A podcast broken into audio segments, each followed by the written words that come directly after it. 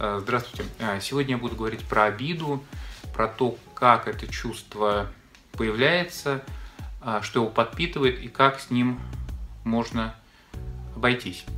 Прежде всего стоит говорить о том, что в быту обида воспринимается как результат действия другого человека. Другой что-то сделал, был ко мне невнимателен, неаккуратен, и это привело к тому, что я на него обиделся. И прежде чем мы переступим ко второму шагу, как начинает обида присутствовать в отношениях, стоит заметить, что в обиде всегда будет компонент ожидания. Компонент ожидания и надежды на какое-либо отношение к себе. И, как правило, на хорошие отношения. И все время, когда человек обижается, его ожидания, его надежды в этот момент сталкиваются с реальностью. А, я жду от своего партнера, что он будет внимательным к моим переживаниям. Он пришел после работы, и ему не до меня. И в этот момент у меня появляется обида как результат того, что мои надежды не оправдались. И важно понять, что здесь э, появление чувства связано не только с действиями другого человека в отношении меня, а с моими представлениями о том, как бы он должен был со мной поступать.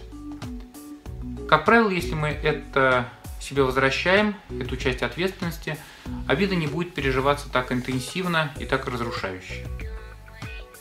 Второй шаг. Когда мы обиделись и в бытовой ситуации мы стараемся сделать все для того, чтобы другой увидел то, что мы обижены, и как-то либо на это прореагировал. Это может быть каким-то игнорированием этого человека, как бы попыткой сделать с ним что-то похожее для того, чтобы он заметил, что он сделал нам неприятно и начал как-то извиняться. Или же это может быть, обида может перерасти в какой-то скандал, э, в предъявление, в э, агрессию. И тут мы можем э, заметить важный парадокс, что чем больше мы свою обиду направляем в сторону того, чтобы другой чувствовал свою вину, тем сильнее будет питаться наша обида. Чем больше другой человек будет чувствовать себя виноватым, тем больше мы будем чувствовать, до какой же степени мы обижены. И бывает, что в парах этот процесс доходит до весьма глубинных состояний, когда вина все возрастает и возрастает, и человек все больше и больше себя винит за содеянное, а другой все больше и больше ощущает, какой же он несчастный. И, как правило, люди достаточно, если в это начинают долго играть, они устают друг от друга и каким-либо образом стараются разорвать этот зависимый способ и отойти в стороны.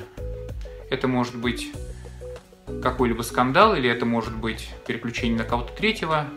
Ну, здесь уже вариантов множество.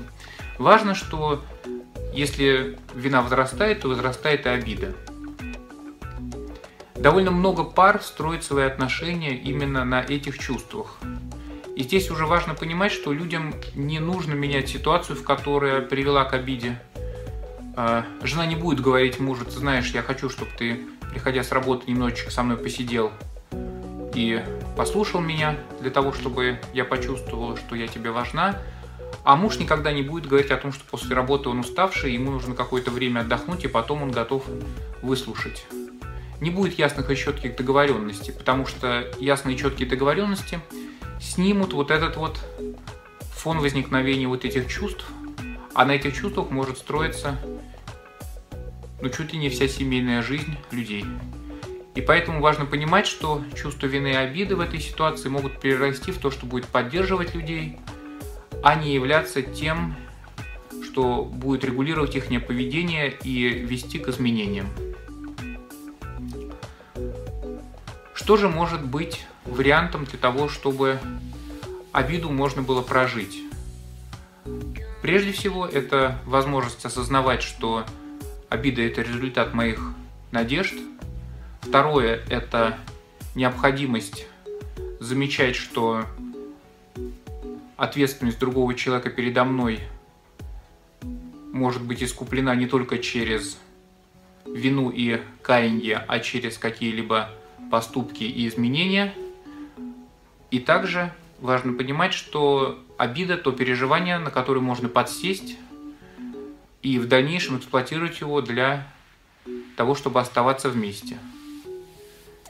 Если вы будете обращать внимание на эти три компонента, можете более гармонично обращаться со своим чувством обиды и превращать его в отношениях в то, что будет служить сигналом о том, что мои надежды не реализовались, и мне нужно поговорить с моим партнером, изменить ситуацию на то, чтобы наши отношения трансформировались, или же признать тот факт, что в них может не быть того, что мне очень нужно, на то, что я надеюсь, мне надо будет с этим как-то научиться обращаться.